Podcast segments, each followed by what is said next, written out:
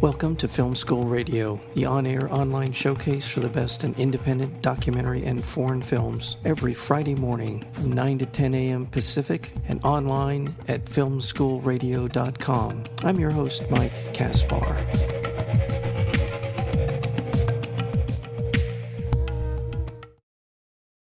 In a fateful bumper car collision, Jake and Ella meet and become the most loving couple in the long history of romance. But when a scheming other woman drives a wedge of jealousy into their perfect courtship, insecurity spells out an untimely fate. With only the help of a disgraced magician and his forbidden soul machine, Ella takes the form of Jake's numerous lovers, desperately fighting through malfunction and deceit as they try to reclaim their destiny. We're joined today by the writer, a, a director, a animator, uh, one of the truly uh, leading uh, lights in in animation for many many years, called the King of Animation, uh, and that would be Bill Plympton. Bill, welcome to Film School. Thank you for a great introduction. Wow, and you really capsulized the film quite well in your little uh, one or two sentence uh, introduction. So thank you so much for that. Well, thank you. Uh, first of all, I I, I want to people understand uh, just your place sort of in the development of animation uh, a little bit before we start talking about Cheatin'. Mm-hmm. Um, you were the, the legend has it you were the first person to hand draw an entire animated film. That was the tune, was it not? Yes, it was very good. 1990. Right. God, that's amazing. Uh, the you in addition to the you know the animated work that you've done, you've also worked for the New York Times, National Lampoon, Playboy, and Screw magazine. My God, Al, I hadn't thought about Al Goldstein until I read in in in, in, in decades, but there it is, Al Goldstein Screw magazine. But you've been, uh, you really have been in the vanguard of so many different things in the world of animation, uh, and including taking control and ownership of the work that you do. You've worked with Madonna, Kanye West, Weird Al Yankovic. Uh, in addition to your work, your own work, um, you've been nominated for a number of Academy Awards. You've won awards at Cannes Film Festival, uh, et cetera, et cetera. So I, it's a real honor and privilege to have you on. Um, tell me a little bit about the, the sort of the story behind Cheatin'. Sure. Uh, it was inspired by a relationship I had about 15 years ago with this woman who I thought was going to be the love of my life. And we moved in together, and um, after about a month or two, we wanted to strangle each other and uh, at the same time we were hot to have sex. And i thought this was very uh, very strange very surreal to have those two passions side by side in the same relationship. Uh, they're very opposite passions of course. Mm-hmm. and i thought that'd be an interesting idea for a film. Uh, it was only after the the relationship broke up that I came up with the idea for the film, but I I certainly used that as uh, the um, the the single idea, the the the, singular idea, and uh, I wanted to talk about uh, this woman uh, Ella, who's the star of the film. Uh, the first time I've used a female uh, star, and her love for Jake, the, her boyfriend and husband, is so so full, so rich, so so important to her that she um, is willing to let him have affairs as long as she can be part of the lovemaking process just because she needs his love so much. Um, it's really a very uh, unselfish kind of love. And I thought that was really a, kind of an interesting idea. I'd never seen that uh, portrayed in a film before and also just the whole idea of of uh, jealousy and um, and commitment and and relationships. Uh, these are issues that are really uh, fascinating to me, and there's a I found a lot of humor, a lot of uh, pathos, a lot of uh, uh, character uh, character uh, definition in there that, that really was was very interesting for me. And I, for our audience, I'm I'm certain that most, if not all, the people listening to the sound of our voice, voices, um, are familiar with your work. They've they've seen it in many different ways. I mentioned uh, some videos of Madonna and Kanye West and Weird Al Yankovic, but your your work and your style has really permeated uh, a lot of the pop culture in this in our in our well, world? a lot of people may have seen it in um, the MTV. I started out doing a lot of MTV animation, right. and then uh, I did some Geico ads that were everywhere. I mean, they they they they showed those things a lot, and then most recently, uh, they may have seen me in The Simpsons. I've done three Simpsons couch gags, and if you watch The Simpsons, you would have seen my my animation. Those are little introductions before the the Simpsons show starts. So it's around there. It's it's around, and now it's starting to get on the internet. We've just signed a deal with iTunes uh, through Shorts International to to show my entire library, which is about uh, 15 hours of animation. It's a lot of it's a lot of movies, and so uh, watch for those uh, coming out. Um, I think April 1st. And your influence. By the way, for people who want to find out more about your work, um, the uh, website for you is just billplympton.com. Have I got that right? No, I think it's plymptoons.com. Oh, Plimp, that's right. Bill. Okay, so Plymptoons. No bill, no bill. Just Yeah. plymptoons.com. Plymptoons. So it's, that's P L Y M P T O O N S.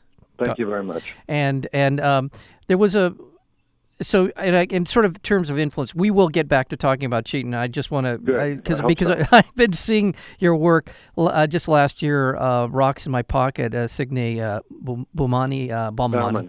Yeah, she, uh, she her work just very much looks like your work, and that was a spectacular film about um, mental illness. I thought it was wonderful. Right. Right. So it must be it must feel good to see your prodigy go forth, or you're the people who you've influenced go forth and do such good work. That's got to feel like a Well, it's interesting because back in 1990, I did a, an animated feature film, my first one actually, called The Tune. mhm. And uh, I couldn't get any money for it, so I decided to make it myself.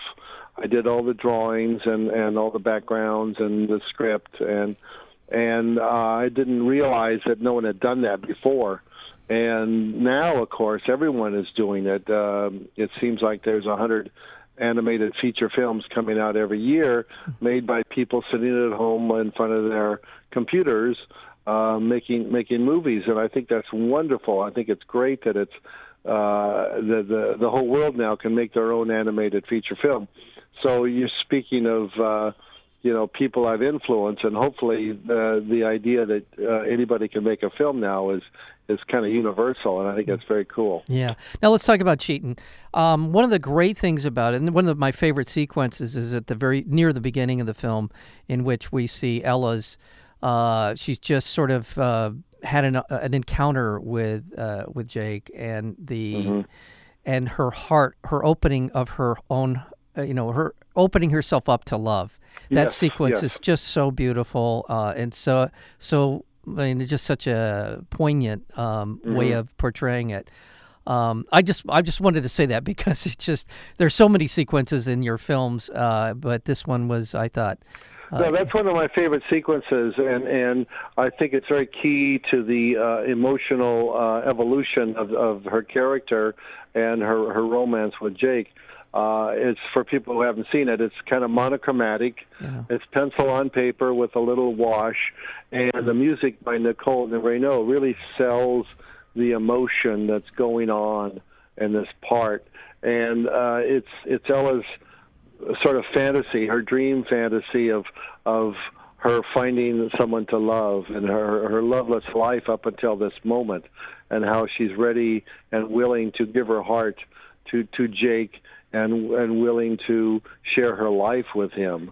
And I think that's really uh, uh, one of the key moments in the film. So I'm glad you you, you recognize that. Yeah, yeah, it- it's it's just a beautiful sequence, and you're right. It just it's an insight into the character and in, into the world in which she's beginning to find herself, it just completely uh, in love with Jake. And and and there's no dialogue. Uh, well, You I- yes. you get all of this information without a word of of, of English, and I, I think that sometimes that's more poetic and more powerful that way. Well, there's nary a word in Cheatin'. I mean, most of it is, uh, and that's one of the another strength of this film, is in many ways a lot of your work feels like it's uh, sort of a homage to the silent era. Uh, a lot of your work is is it's very expressive. I think you, you've kind of taken that idea of well, and with animation, you can do so much more in terms of expressing a character's emotions and their actions and all the rest of it. But it's beautiful to. Uh, it's a great way to pull yourself, be absorbed into the animation when you can do it without uh, a lot of dialogue, and your films tend to do that. I, I, is Thank that you. That's Thank something you you consciously dev- uh, been sort of in your own mind? That's Well, uh. I, I, there's three reasons why I don't use dialogue in this film. I, I've used it in other films, and sometimes it works, sometimes it doesn't. But number one, I'm not a great writer of dialogue. Uh, number two, it's a lot easier to sell the film overseas if there's no words uh, in there to uh, to dub or to subtitle. And number three, I just think it's more poetic. It's really uh, a, a powerful statement with you know, visuals and music working together to tell the story, and and that's it's really much easier to to to make a film like that. What was it about uh, making Cheatin uh, for you? What what's what is there something uh, different about this film? I know that let, I'm putting aside just the uh, the doing of the making or the drawing of it. mhm. I know that you've uh, entered into the world of Kickstarter and self funding Yes. of, of Yes. like. Would that be the most? What is the thing that would distinguish in your mind Cheatin from some of the other works that you've done? Well, uh, if you've seen some of my other films, the shorts and the features, they're basically joke uh, joke oriented, uh, humor oriented. I, I was always a big fan of the Marx Brothers and W.C. Fields, and I use them as my uh, my my mentors to to, to make a film. Uh, but I got a lot of complaints how the story is very weak. There's no emotion. So on this film, I I wanted to concentrate on their personalities, on the relationship, on their psychologies a little bit more, and and I I think I've succeeded. I think I, there's there's more depth to it. There's more emotion. Uh, people uh, feel very sad for this couple because they are the perfect couple, and uh, there's still jokes. There's still some sex. There's still some violence, but I, I I think that this is more of a um, emotional ride than it is just a joke a joke ride. Oh, definitely. I, I mean, there are funny things in it, but yeah, as you said, but no, it's more. It's about the how hard love is, and and Yes. how and how we're willing to uh, expand our our uh, sensibilities and our and our level of ex- uh, tolerance or accepting things because of it, and because we see, feel this strong connection, and that, that's certainly the case with uh, with Cheatin'. Um, in addition to that, let's talk a little bit about the evolution of your craft. Uh, since you were since you started and to, to this day is is technology the biggest change from the first time you put pen to paper to today? Oh, absolutely, absolutely. Um, I was telling people earlier today that um, when I was making films in the old technology, when we were using actually Kodak uh, 35 millimeter film, um, it was really expensive. I mean, first of all, you had to rent a a camera stand and an operator, and you had to buy film stock from Kodak, and then you had to process it, and then make a negative, and an inner negative, and inner positive, and I mean, these these bills were were astronomical. And for an independent filmmaker like me, who finances his own films, uh, it was a real uh, problem.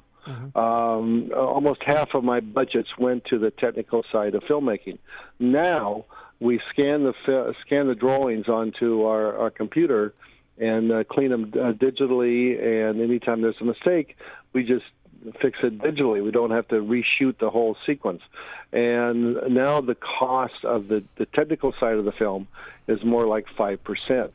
So the rest of that money now goes to the art, to the music, getting good good backgrounds, you know, things that, that are creative.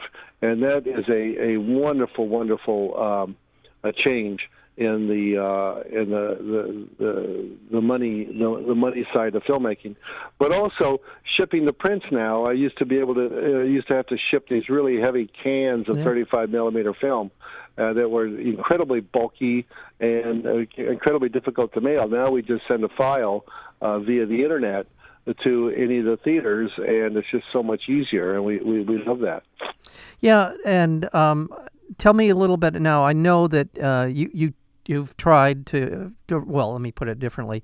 You like to do your own work, Mhm. but I know that for certain films you've had to bring in other artists to help you finish or get everything Right. taken care of.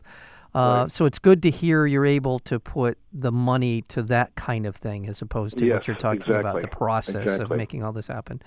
Um, tell me a little bit about your experience with the uh, crowdsourcing like Kickstarter. I, we have a lot of filmmakers who listen to the show, uh, and um, they're all, I'm they're always interested in hearing about you know getting a film, the money, enough money to get the film out to the public. yeah, what happened was we we chose a technique uh, that was sort of a watercolor technique with Mm-hmm. my crosshatch, and this is very similar to. Uh, my illustration style I was doing back in the 70s and 80s. I fell in love with it, but unfortunately, I had to hire four more artists to to to mimic that watercolor style, and consequently, my budget uh, ran out uh, six months before the film was supposed to be finished. So uh, I was stuck. I was in deep debt, and I had nowhere to go. So I went to Kickstarter, and a guy by the name of Adam Rakoff ran the campaign, and he was very successful. And we had um, we raised over a hundred thousand dollars, and that was enough money to uh, to finish the film. So so we finished it right on time and uh, on budget, and uh, it was uh, went out to the festival. So we are very happy. Uh, I got to go soon. So Oh, one okay. more question. Oh yeah, no. Uh, well, um, how is how are people going to be able to see this film? Is it a theatrical Oh, release? thank you for asking. Yeah. Yeah. Um, it comes out April 3rd in the uh, Village East Cinema, which is on 11th Street. Uh, I'm sorry, 11th Street and 2nd Avenue. Okay. And I will be there every night to introduce the film and give drawings. Uh, and then also, uh, it'll be available on Vimeo on demand on April 21st. Right. Uh, and I think you can actually sign up for it now. So And then also all of my uh, back catalog, all of my uh, features and shorts that I've been doing throughout my career uh, will soon be available on iTunes through go. Shorts uh, Shorts International. So tell people that if they want to see more of my work, if they like cheating, uh, they can go to iTunes and see the whole the whole oeuvre, as they call it. Well, okay, so release April 3rd in New York at the Village East Theater. You're going to be there for a Q&As. Also, it'll be screening in Chicago, San Francisco, Seattle, Minneapolis, Denver, and Portland throughout April, and uh, April 21st Vimeo release uh, available for Cheatin'. And I am so honored, truly honored. Uh, as I said, I've been a fan of your work for decades. Con- continue the good fight, uh, Bill Plympton. Thank you so much for being on Film School. Thank you very much for having me, and um, I'm really happy for your support because it's it's an independently financed and independently distributed film, so we need uh, need all the help we can get. Very good, Bill. Thank you. Take care of Thank you very much. Have a good day. You too. All right. Bye bye bye.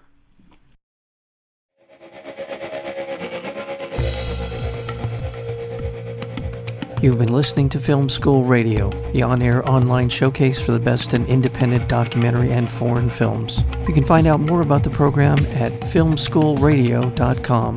I'm your host, Mike Kaspar. Thank you for tuning in, and we'll see you next week with another edition of Film School Radio.